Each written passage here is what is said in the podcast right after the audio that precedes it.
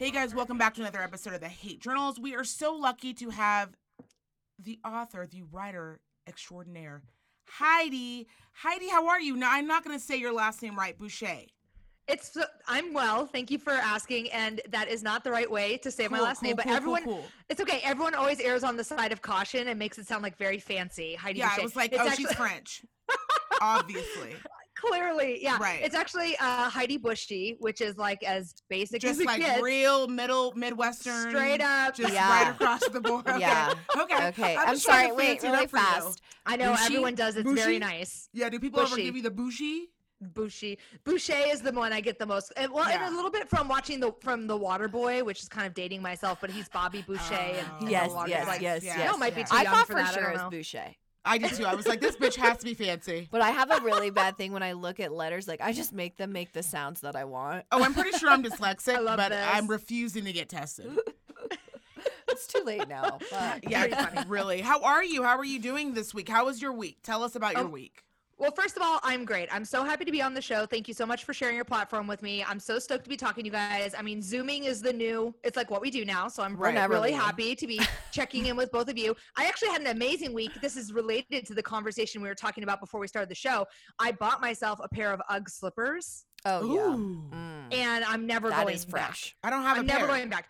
Oh. Well, here's the thing because I'm a woman with big feet, I would never in a million years buy a pair of regular ass Uggs unless I had cute little tiny feet. Right. Right, because they look like. Let's be honest. They look like two giant tan boots. No, just they look like floating down the actual bears. Right.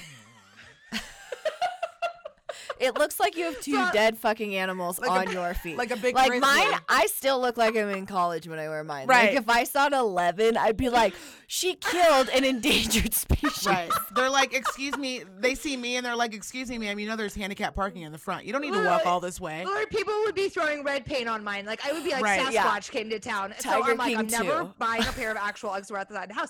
But then I went ahead and splurged on a pair of slippers to wear inside the house since we're on video. Sorry, Hmm. viewers. Oh, I don't know if you can see. Oh, I knew Oh, exactly which ones they were oh, I too. I, knew exactly. It was Oh. like my quarantine, working from home, self care nice item. have aired for- out toes when you're What? slipping, like an aired out toe. Yes, you know what yeah. I mean? It's like you keeps it fresh. You know what? Yeah. I actually, until Heidi just said that, I hadn't thought that I deserved a quarantine gift. I have not gifted Oh, yeah. myself with something that was quarantine related other than alcohol in a I was long gonna time. say, what? Well, right.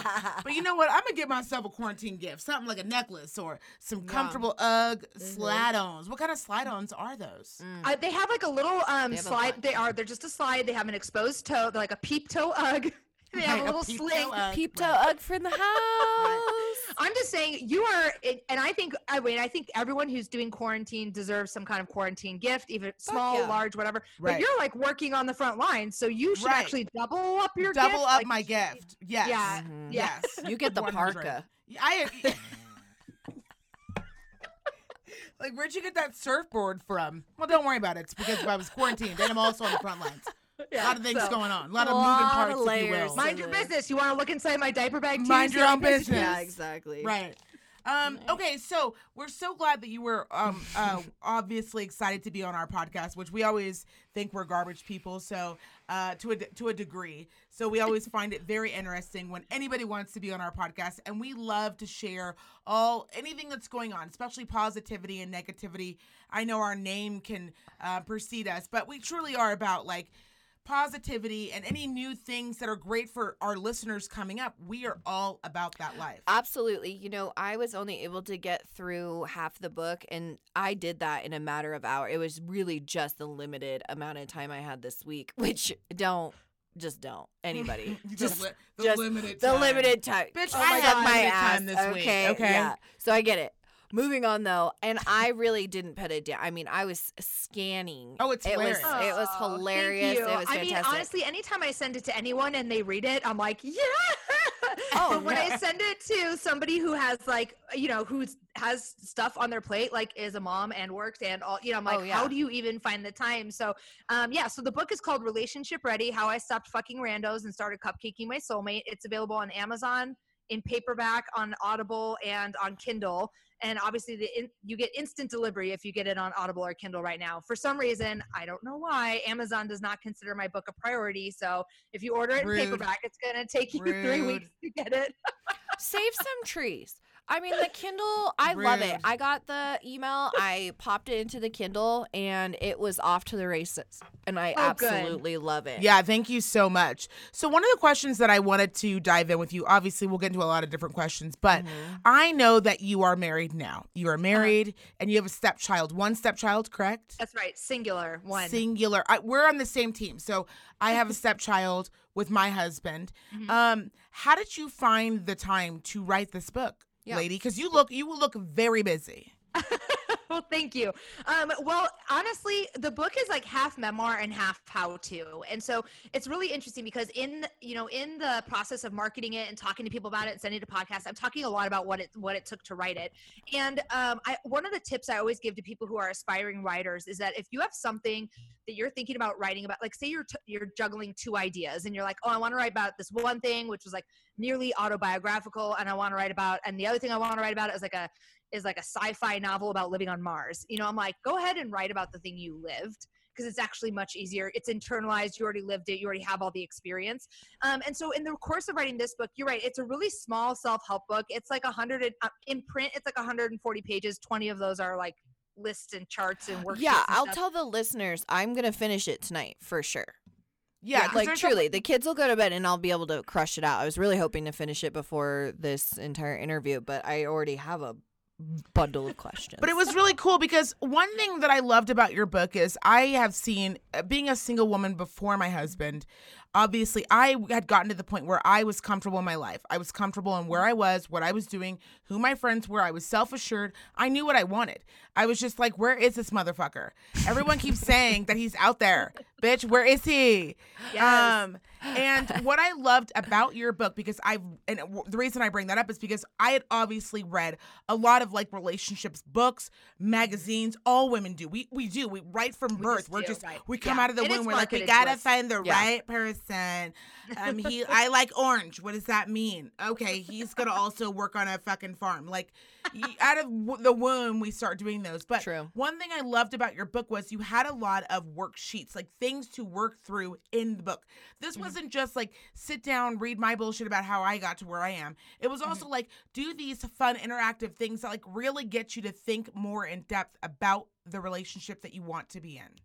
Well, I think that I love that you love the worksheets because I can't tell you how many self-help books I have that I opened, read the first two paragraphs, laughed a little bit, and then like put on a shelf. I was like, whatever, never did the work, never read the rest of it, whatever. So the point for me was like, I want this book to be readable. I want it to be short. I almost want it like I have a friend who wrote a book that refers to it kind of like as a break glass in case of emergency, grab it as a handbook. Wants it, you know, I just wanted it to be really quick and easy. That's cute. Um, but I love, but I did want people to be able to do substantive work around um, really discovering who they are and stepping into their power, so that you can find who you're looking for. It's like one of the tips that I give women when they return to dating that I think is so important. Is like, look, time is your most valuable asset. So like, we don't fuck with people that we don't like. Just like when you go to Nordstrom, you don't fuck with shoes you don't like, right? Yeah. So I'm tired of these women out I there. wish you that I- guys could that- see our heads. Yes, deep nod. Yeah, Deep, yup, yeah, yup. yeah. It's My not- I bun is all over the place. Yes. Mhm, It's a deep So one. I Yeah. feel for women who are, you know, and I was one who would like look at a guy on, you know, online dating and like be like, well, you know, he's wearing a plaid shirt and he does have a dog next to him. like, and you know, if I turn it sideways and the light's low, he might be attracted. Like, no, that is not how we do this. You know what, Right, like- girl? One of the things you would have really thrived or not, considering your first chapters. Um, thank God you were out the game by Tinder because Oh, you honey, 'cause would have I wasn't ready for the a Tinder savage game. girl. You would have I been was burning it at it the very. down. I, I just barely got to be on Tinder, and I did it enough to to know like I could have gotten in a lot more trouble than I did. Oh yeah, yeah, yeah.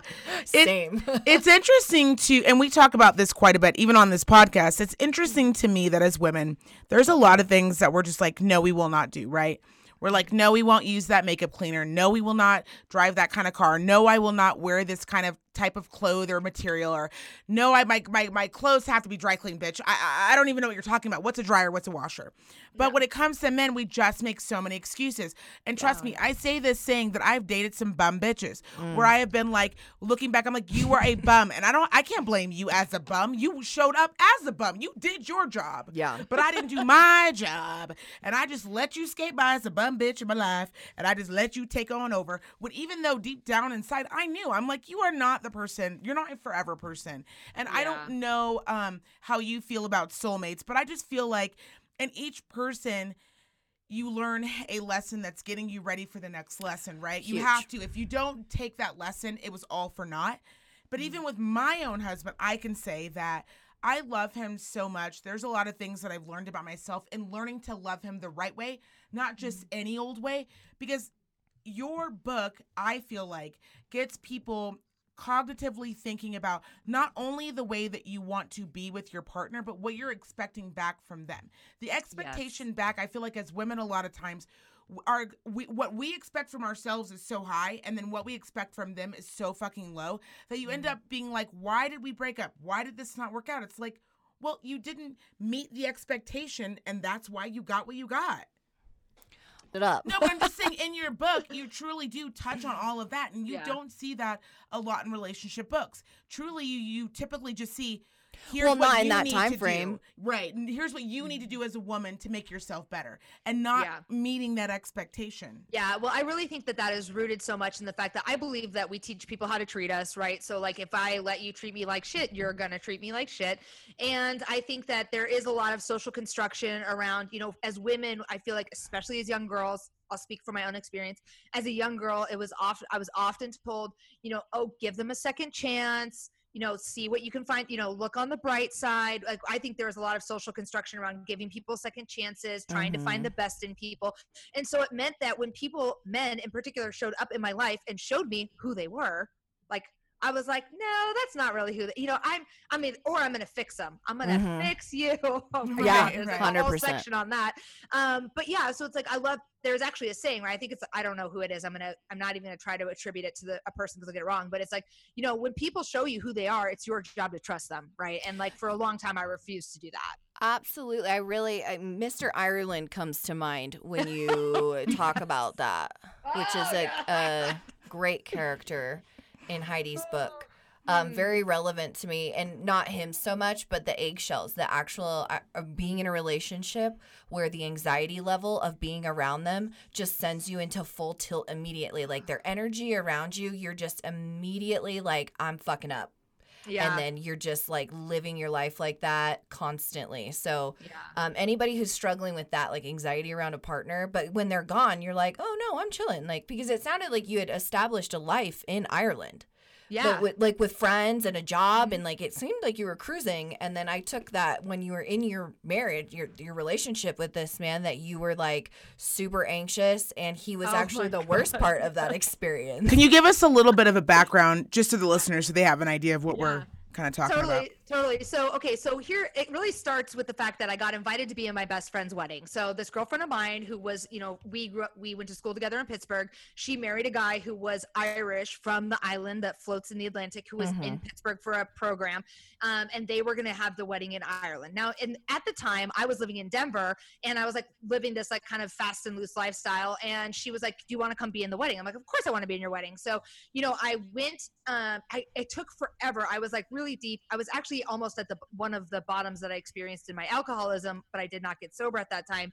And so my life was like just a rolling dumpster fire. And so i could not get it together to like even buy my ticket to go to this wedding until like a week before the wedding. So she's calling me like do you have your ticket yet? And i'm like no i'm getting it i promise you know like all this bullshit. Totally. and also i was working really hard because that was part of my part of my um like the facade i had was like work hard play hard right? So if i worked 6 Mhm, days a week. i could go home with whoever i wanted to drink all the drinks all that stuff. So um as so long as you showed really up for work, you were you were cruising.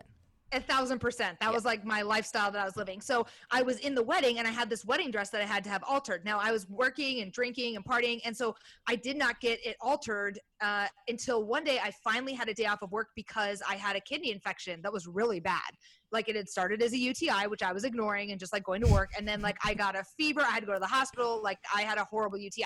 So I, or a horrible kidney infection. So I like get the medicine for that. And I'm like, well, I'm off work. I may as well get this uh, bridesmaid's dress fitted because I got to you know, like take advantage of this one day down. So I like go to the, you know, I go to David's bridal and here I am. I'm feverish. I've been sick for two weeks. I've like barely been eating. I'm like, go ahead, take it in.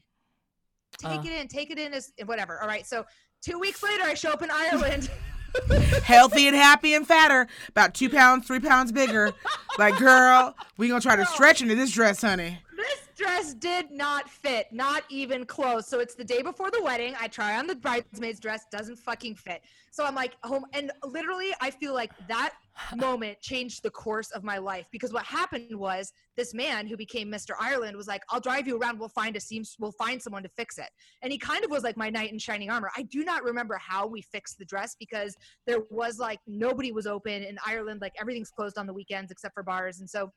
Um, so we got it fixed by somebody but even in all the pictures you can see my my belly button is like sucking in all the fat.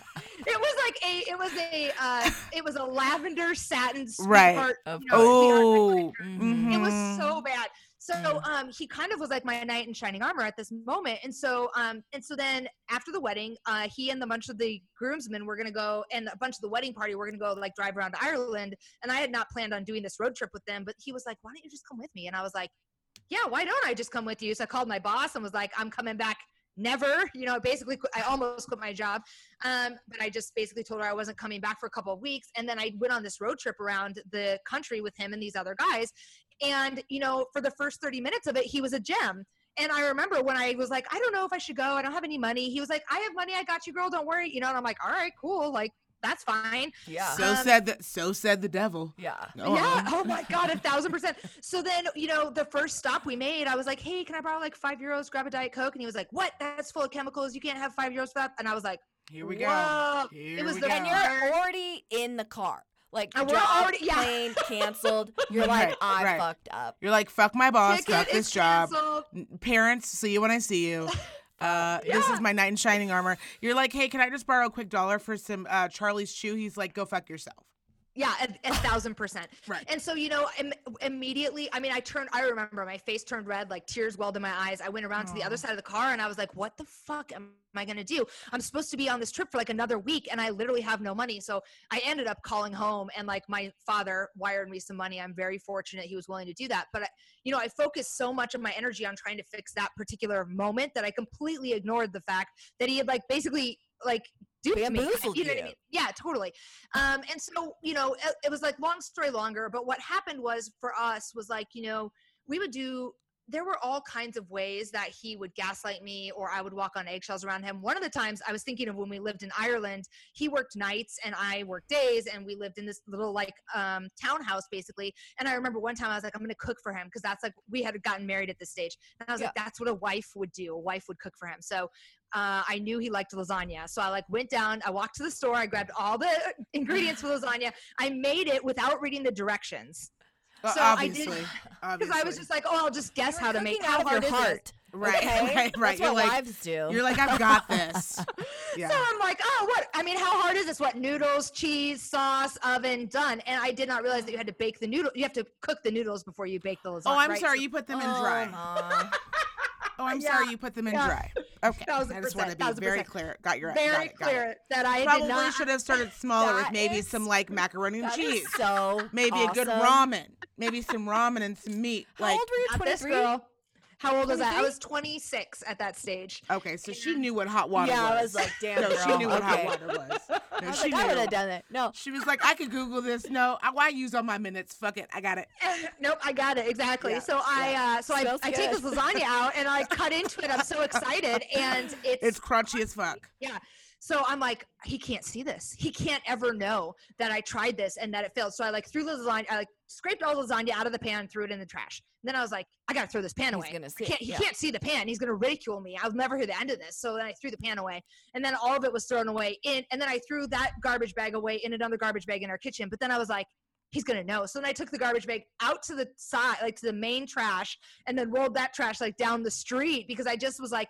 That was the extent of like Uh, yeah, the eggshells that I I was gonna walked on, right? Like I just was so afraid that he was gonna find out and berate me um, over Yeah. like over, Lasagna. like the idiocy of this lasagna um that like that and that was the be- you know i that was when i was 26 and i didn't leave him until i was 30 so for four more years like i put up with this Well, I would, Girl, I I would say too for anybody listening in that situation, that in a healthy relationship should be one of the funniest stories Yes. of your marriage, Right? right? Like, they should come not home- be deep, deep fear, right? No. You should not be rolling it down. You should be like, babe, No, actually, what you should do is you should have a, a bowl of Cheerios waiting, and then go. Just so you know, you were gonna get lasagna. I just want to Yeah. start with that. You were gonna with get like lasagna. a really nice wine, like a Uh, fine I had wine. wine. I had lasagna. I don't know if you can smell the scent of candles. That was lit. Uh, but shit got weird. Uh, and shit got fun. Um, long story short, you got uh, Cheerios with bananas and a birthday cake. So One of the questions I had because I think anybody, it's kind of fun that we are all married, and I Mhm. very much feel like I'm in a happy, healthy marriage, and I know you are, and it sounds like you have found your soulmate. I So that's all really exciting. Um, I'd like to ask you in one of the parts of your book, as you're kind of before you go full into the alcoholism, you actually say you think you were born with alcoholism. I was really curious about that. Oh yeah. Um. So th- this is really my opinion, and I mean, there are all kinds of people that have different substance use disorders or whatever. But like, I really do feel like um that I really do feel like I was born an alcoholic because I've never felt very comfortable in my skin. Yeah. Um, without something else. So really, honest, I never felt like I fit in. I never felt very comfortable, and especially as a kid, I can remember the very first way that I used to kind of soothe myself was sugar. Eating, yum. So I ate a ton of I mean sugar. I mean I still have a sweet tooth. It's something I think I'll just always have and I and I eat sugar without like freaking out and binging on it. But I mean as a kid I really binged on a lot of sugar just because it was the only thing that would make me feel better. Absolutely. And I just had a lot of anxiety. Uh, uh, uh, I don't know if it would be like diagnosable anxiety, but I just had a lot of like discomfort. I yeah, just had a lot of discomfort. Um, I just never really felt like I got the manual on life. And so for a while, you know, as a kid, I'm self-medicated with sugar. And then as I got, you know, I start, I had my first drink when I was 15. So, you know, and really when I started drinking, it was like binge drinking from the get-go. There wasn't a single weekend that I wasn't drinking once I started drinking, you know? Right. yeah, yeah. Yeah, I was just really curious. I have I've grown up around um, alcoholism, substance abuse, and that was a really interesting take. And I like the way you described that because I was just that's one I haven't heard before, just in that avenue. But explain like that. I'm glad you did. Um, that really I'm just so glad that clarified.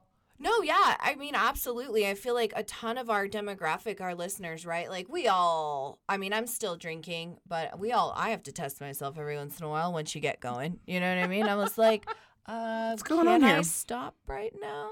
Well, and it's it's it's so unique so. and not unique, and especially because we live in a state and we live in a city where drinking is 100% normal. Like Oh, yeah. Our Reno, bars Y'all- are open, Yeah. yeah. Oh, yeah. So our bars are open 24 hours a day. You can get Mm-hmm. a, a shot, a beverage. You can actually call out a birthday shot at any point. Like it is not like oh two o'clock, everyone's got to go home. They're like two o'clock, uh, sound the bells, time for shots.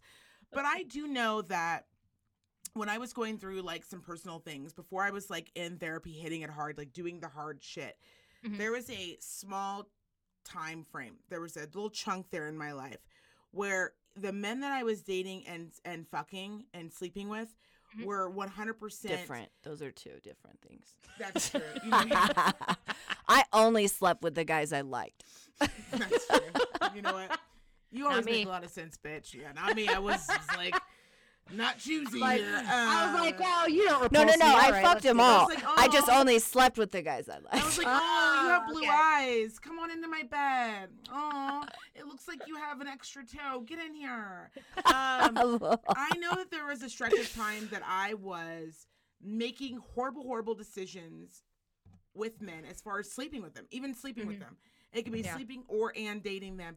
That 100% was around the fact that I was drinking too much because I was unhappy and I wasn't dealing with the shit that I needed to be fucking dealing with. Mm-hmm. And then I look back and I count, I used to count that time as like, why couldn't I find a right man? It was like during that time span from like 27 Mm-hmm. uh, 24 to like 30 like i wasn't doing the shit that i should have been doing. And i Mhm. thought that i was like looking for this right man and i thought i was like putting my best foot forward. But really i was like binge drinking out with my girlfriends finding piece of shit dudes who didn't give a fuck who barely could fucking finish the alphabet. And i was just like i don't understand why you True want me to one take of me home for to his sure. mom. Like i don't understand so much fun. Did you was Well, that I- like a lot of realization for you as well Yeah, I do think a couple of things. I mean, I think that some of it is around, um, some of this is about just like growing up and becoming more mature, right? And so, like, Mhm. I was talking to somebody a couple weeks ago. I'm like, you know, my first marriage, I got married when I was 24. Like, nobody That's should young. get married. no. Nobody should get married when they're 24, you know?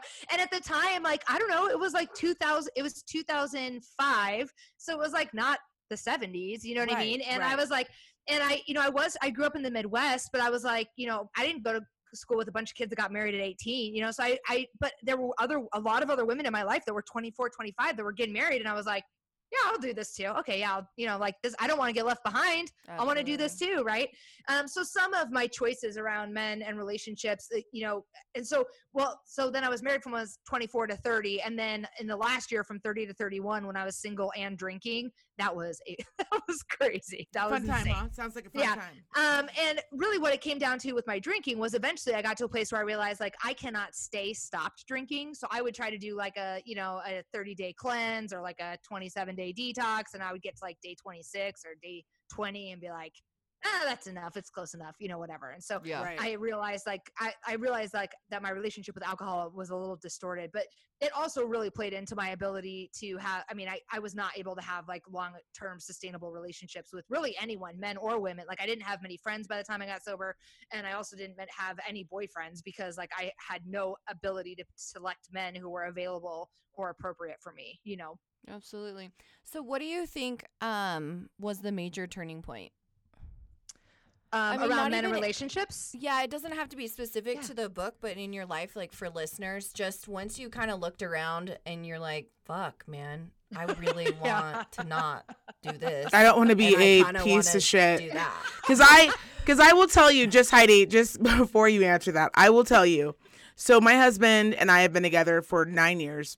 hmm We um, were friends for years before that, and then we got together. There was a time when I broke up with one of my exes, and my husband didn't even wait for the body to get cold. He was just like on it. He was just like, uh, I know you got a lot of listeners, and I know you got a lot of followers. I'm trying to get in on the on the ground up. Okay. Um, but there was a time before that that I wrote myself a letter, and I had said to myself, like, "Are you really ready? Are you really ready to be married? Are you really ready to be in a long term relationship? Because mm-hmm. what you're doing up until now, bitch, isn't fucking working.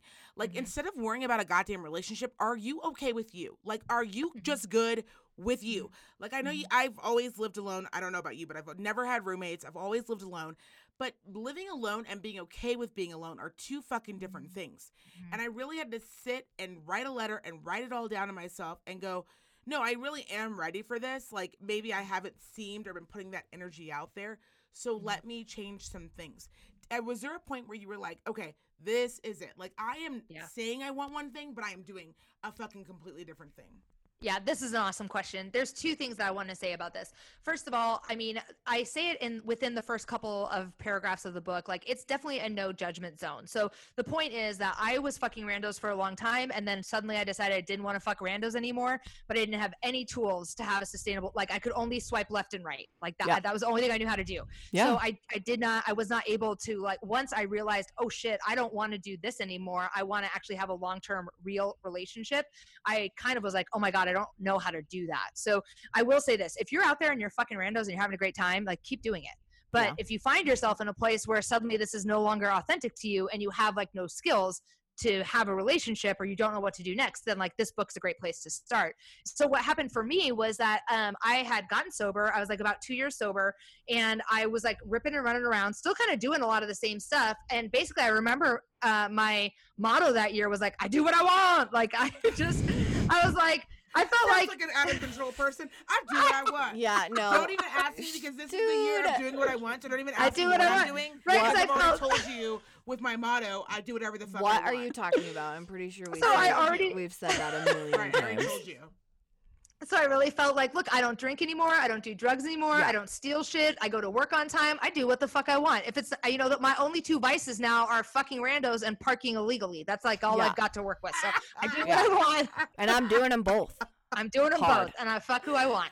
So Oh for for for this period of, for a period of time there, I was like, I don't care if you have a girlfriend. If you want to get down, let's let's do whatever, right? So Right. I had made this arrangement with this guy named Charlie, and I knew that he had a girlfriend, and we just like would get down. We would not. There was nothing before or after. He would come to mine, I would go to his, and we would get We've down. all had a and Charlie. Everyone, a lot. Of, not everyone will admit it, but I think everyone's had a Charlie, Mm. truly. So um, after a couple months, he broke up with his girlfriend, and I was like, oh, okay, you know, whatever. And at the Awkward. coming over here. I know. And so when we had made this arrangement, I really felt like, look, I've seen Sex in the City. I do what I want. I'm cool. Yeah. Like I can do this Yeah. and not get any feelings. This was authentic for me. And so he broke up with her. And then like maybe a month after that, he came to me and he just said like, Heidi, I don't know if I can do this anymore. Like I feel like I might be objectifying you. Is there a way that we could like go to dinner and get down or go to a movie and get down? And I looked at him and I said, well, like that would be dating. And he was like, I know, but I told you from not I know. He said, I told you from the beginning, I don't want to date you. And when he looked at me and said that, the bottom fell out. Like I yeah. Yeah. came to some a That really was your- harsh truth, which was Yeah. that it may have been authentic for me to have this arrangement with this guy six months prior when we established it. But by the time he'd broken up with his girlfriend and we were still doing this, my honest to God truth was that I had always along the way, somewhere along the way, I'd been hoping that he would break up with her and choose me. Yeah. So when he broke up with her and he told me, I not only do I not choose you, I never it was never even an option for me to choose you. I was like, wow, I've been lying to myself for a long time.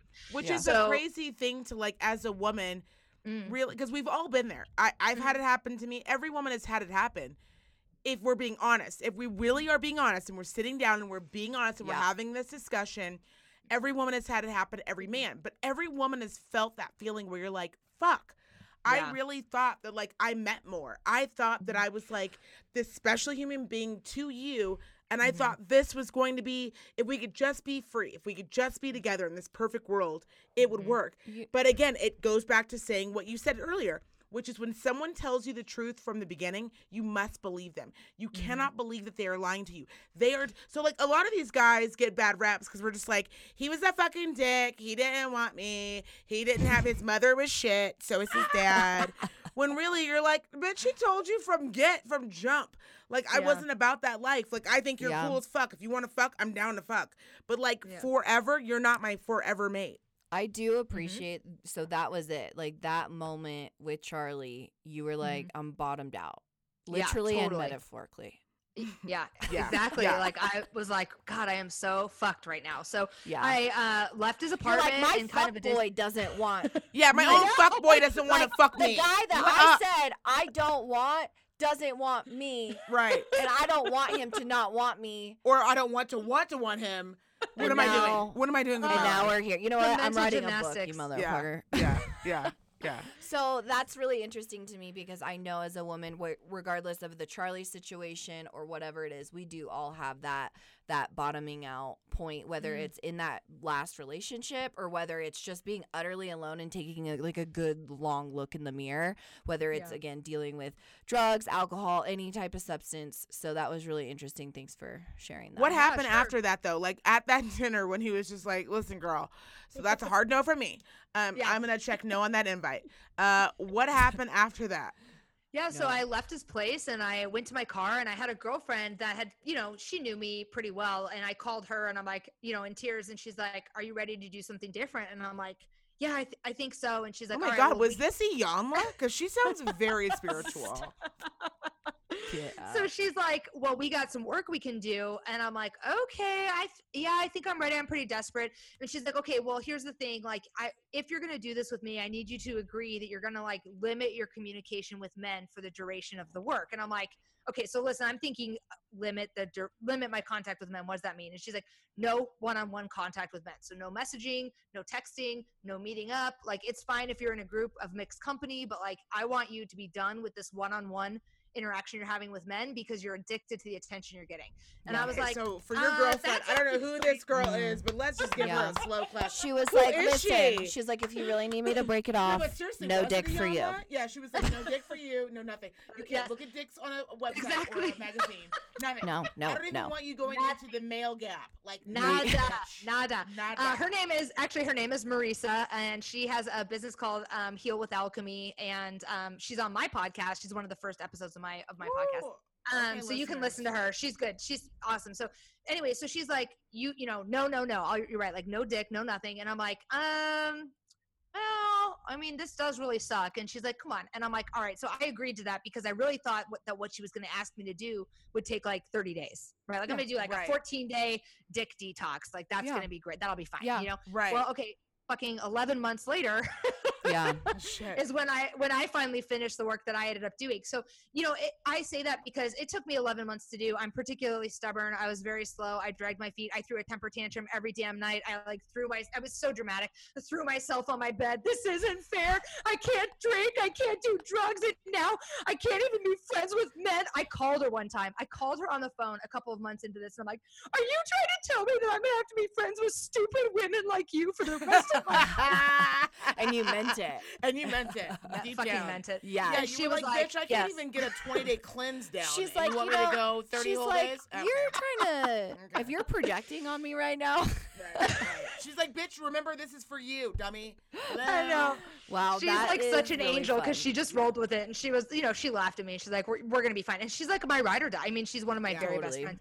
Um, so anyway, we I did all this work that she outlined, and at the end of it, I real, you know, and then so it took me 11 months to do it, and then like I start, I went back to dating, and I learned a couple things about that, and then I met my now husband, and blah blah blah. But um, a couple of years after that, I thought this work that I did completely transformed my perspective on the accessibility of love and relationships to me. Because Yeah. ever since I was a little kid, I always felt like not only did I feel uncomfortable all the time, but I truly felt like love and relationships are for the beautiful people, the rich people, the fill in the blank people, like any people that are not me, that's who it is Right. for. And this work allowed me to understand that like love and intimacy are accessible to anyone who wants it.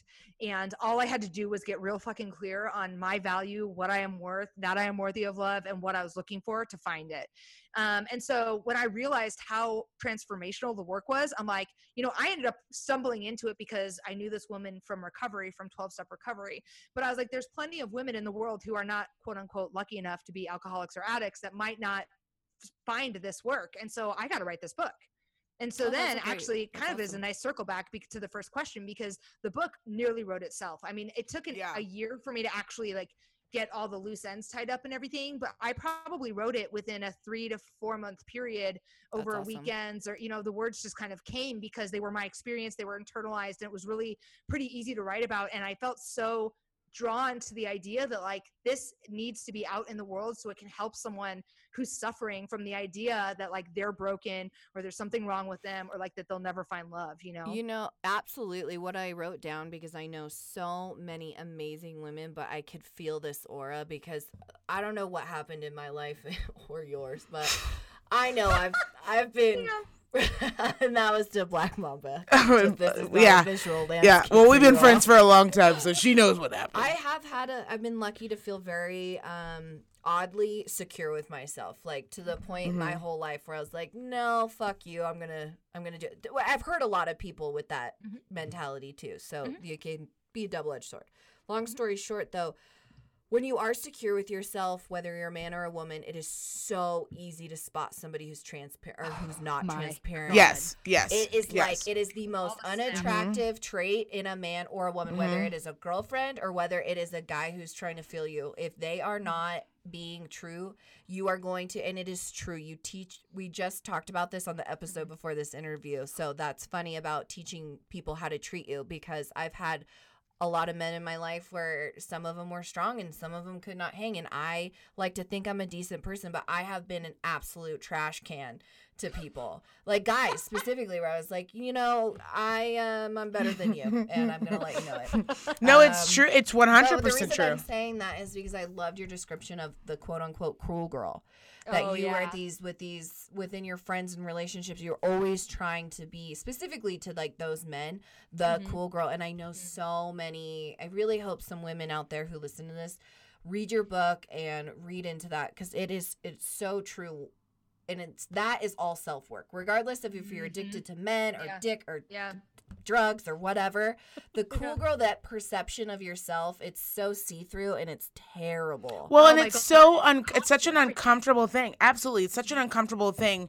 And to witness, even to witness, sure oh, living it is 100%. miserable. But even witnessing it, it's like you are. Of course, you're gonna find that guy. Of course, he's gonna spot you across from the a mile bar, away, Mhm. and he is going to ruin the next three to six months of your life.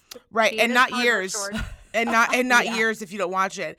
One of Yeah. the things that even as a woman, I I always when I got towards the end of like before I married my husband, once we got married, I really looked back and I thought like I really did. I'm not fucking around. One day I sat down and I looked back at all the men that I had dated. And all the well, some of the men I fucked, but a lot of the men that I had dated. And I was just like, what was the problem? Like I was being my authentic self. This person was being their authentic self. What did not work here? And I could blame about 20% of just the breakup. Like if we take half and half, you mm-hmm. take 50%, I take 50%. I could blame an additional 20% on myself because I for sure let my own insecurities about mm-hmm. Being a black woman and thinking that I wasn't as good or um, up to the same level as a woman and that obviously i'm in a in a city where there's not a lot of black folks there's not a lot of black women there's not a lot of and if there if there are they're not dating interracially. So it was really hard for me to look back and say no you fucked up a lot of those because you really put that into relationships when that wasn't a thing and you were being over the top or overcompensating for something that you thought you had to make up for that you didn't have to make up for like you're good enough. You're fucking mm-hmm. bomb the way you are. Black white mex it doesn't matter. Yellow it doesn't matter. You're perfect just the way you are. But i made that a thing in all of those relationships mm-hmm. because i didn't feel good enough about who i was before marrying my husband Mhm. Well, and one of the things that I love that you brought up is the idea of like when we really kind of step into our power and know who we are and we're unapologetic about it, we can start to. I know why I brought this up because you were mentioning like be careful it could take up 3 months, 6 months or years, right? And so once we know who we are, we can start to kind of fail faster, which is a kind of an entrepreneurial you know phrase or whatever but it's like that's what happened to me i spent 11 months doing all this work finding out who i was writing an ideals list of the kind of woman I wanted to be, writing an ideals list of the kind of partner I wanted to have. And then I went out in the world and met some really bad, went on some really bad dates. I went on a horrible Tinder date. This was probably the last Tinder date I went on. I went on a horrible Tinder date where I met a guy at a city park because he was like, I want to grill some salmon for you. Or You know, I, I Oh, was like, fuck. okay, whatever. I don't know. It was great uh, whatever. So I met him at this park, and then um, he wanted to go back to his house, which I kind of was like, oh, you know, because I was trying to do something different. So Yeah. I was trying to also like not fuck a guy on the first night because I had this pattern of like going out with you, fucking you, and now you're my boyfriend.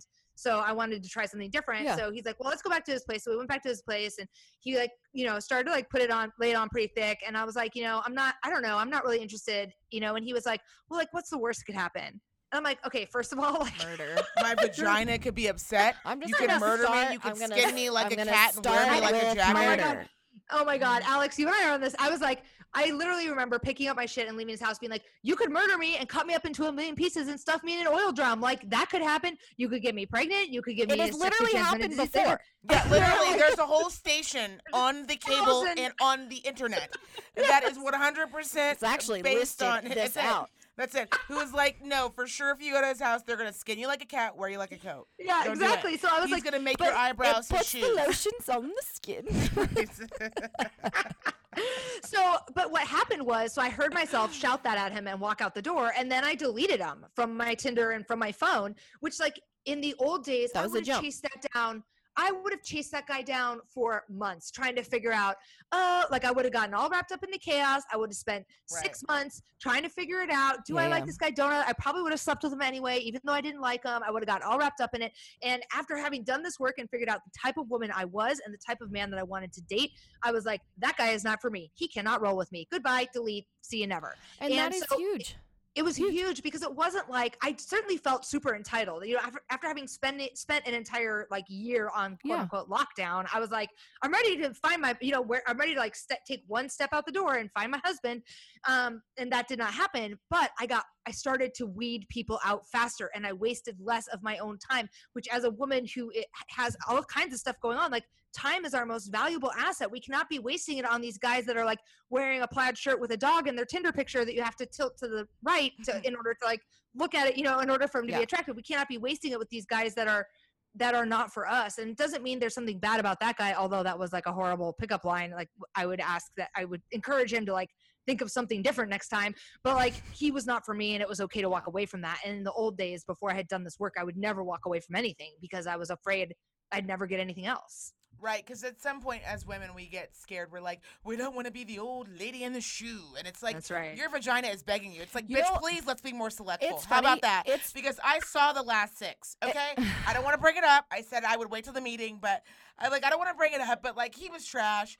Uh, Brad was trash. Chris was trash. Jacob was trash. You don't even remember his name. He spelled it with a K. He was awful. Why are you putting me through this? And You you're like, know, okay. It's funny I that you you. say that about the fear, right? You say you're Mhm. afraid of being alone and you're saying afraid of being the lady in the shoe. I truly think that you find your soulmate the day you're like, no, I'd fucking kick it in a shoe with me Yeah. all Yep. day long, right. baby. Right. Like, Thousand gang, percent. gang, this is it. I remember looking at an ex of mine who was a great guy, seriously, great Mhm. guy. And I was like, rather be alone. Yeah.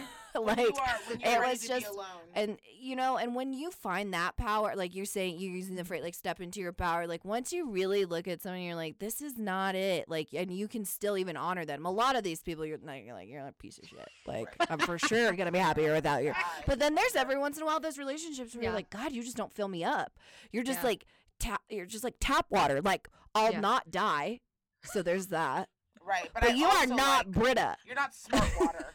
You're You're not, not smart water. Aquafina. You are not will. like alkaline. Like But- I'm, I'm, I'm, I'm not thirsty. so uh, You're stepping Fiji in your water. power. thirsty. I'm Mhm. excited to finish, and we'll definitely um, put some things up on Instagram once we do Yeah. about uh, finishing and stepping into your because more, majority of what I took from your book, being a married woman, is it's really about you. Of course, you're gonna find somebody. You're a rad chick, and, and once anybody identifies how cool they are, Mhm. you know, you kind of find people who are like, "Oh, you are fucking cool." That's why we have quote unquote cool people. That's why we follow fucking like Tammy from Instagram who posts her like, you know, what are those online store buys? We're like, Mhm. Tammy bought Lulu's. I'm buying. I'm fucking I'm buying, buying them. 'em. God, Yeah, that yeah. shit's so fresh. yeah, it's hard to. It's, it's just. I think it, it can be very difficult, and that's why I'm glad that this book exists because it can be Yeah. very difficult as a grown woman mm. to Yeah. acknowledge sometimes your own praise, to r- recognize your own coolness, recognize what you need and what you deserve. And so I'm glad that you wrote this book, especially because you're on the other side. If you were just like Yeah, some single chick writing this and you weren't married, but like I saw your husband, I I, saw your stepkid, like you guys look fucking a okay. Rad as fuck. You guys look great together. You video well. It looks Yeah. like you take great pictures. Um, so and that cute. is legitimately once you figure out what Y'all makes did your you homework. happy, um, it really does make you happy. It fulfills you. But in my relationship, it is not near perfect. We have our arguments, we go through our shit, but I still love the fuck out of that dude. I'd Mhm. fucking murder somebody for him. I'd be like, well, where are we burying the body? Yeah, and it's What's not like a Tinder on? date murder. It's like no, no, no, no. Like, like- a legit murder. it's Like, like- I lie under oath. it's like the town. yeah, oh, know? for sure. Yeah, yeah, yeah, yeah. So I'm so glad that Anything that you want to add about the book that you we didn't cover, or just questions? Yeah, or- no, I'm just like I said, I'm so grateful that you all had me on the show. Thank you so much for sharing your platform with me and for um, you know, know, giving me an opportunity to chat with you and your listeners. And anyone that's interested can find me on Instagram. I'm at honeybee52. Um, the book is available, like I said, paperback, Kindle, Audible. Check it out. I personally think Audible is actually the best because no, even though I 100%. proofread it like 75 times, there's still typos in the paperback version. So like, don't at me about that. So just listen to me I narrate it love her. on She Audible. sounds like me. Don't even at me. Don't give a shit. Don't care. Don't. Don't at me. I know Don't there's do a comma missing. I don't give a shit. It's like I I don't even trying to know how to use away an dicks. Oxford comma, and I wrote a book. Right, please. I was trying to swat away dicks when I was writing this. I don't know where I'm at. Yeah. Um, and then the last thing I'll say is that for any women that are feeling like they're particularly like in the struggle and can't find a way out, please message me on Instagram. I love talking to women about this stuff. It's it's my why. It's why I wrote the book. I have my own podcast, the Relationship Ready podcast with Heidi B. You can definitely check that out. And then I do offer one-on-one coaching. So anyone who wants to actually go through the work together, um, that is how I make my living. It's my passion. It's why I left my cubicle job, and I'm just like so on fire for it. So I love you guys Love so much. I'm so glad I got to make some new Well, friends, and thank you for having me on the show. no, seriously, we know that our listeners, um, they're gonna love this. I know, is and what we're gonna have to. so we'll, we will return the favor because I do want to be on your podcast, and there's some other things that I just Yeah. want to, honey, talk to you about because we are gonna get in the weeds. This is not the last interview. This is not the last time that we will hear from Heidi. She's French Boucher.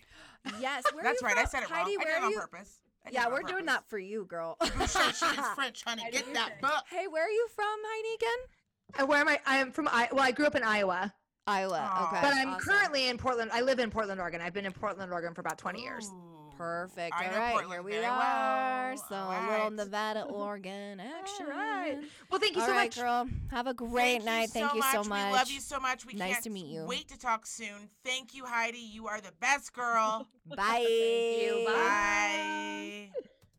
All right, you guys. Again, we'd like to thank Heidi Bushy for sitting down with us and talking all about her book, Relationship Ready How I Stopped Fucking Randos and Started Cupcaking My Soulmate. It is a great book. AP and I absolutely love it. So go and pick it up. Again, it's available Amazon, Kindle, and Audible, anywhere else you buy books. We love you guys, and we will see you next time. Bye.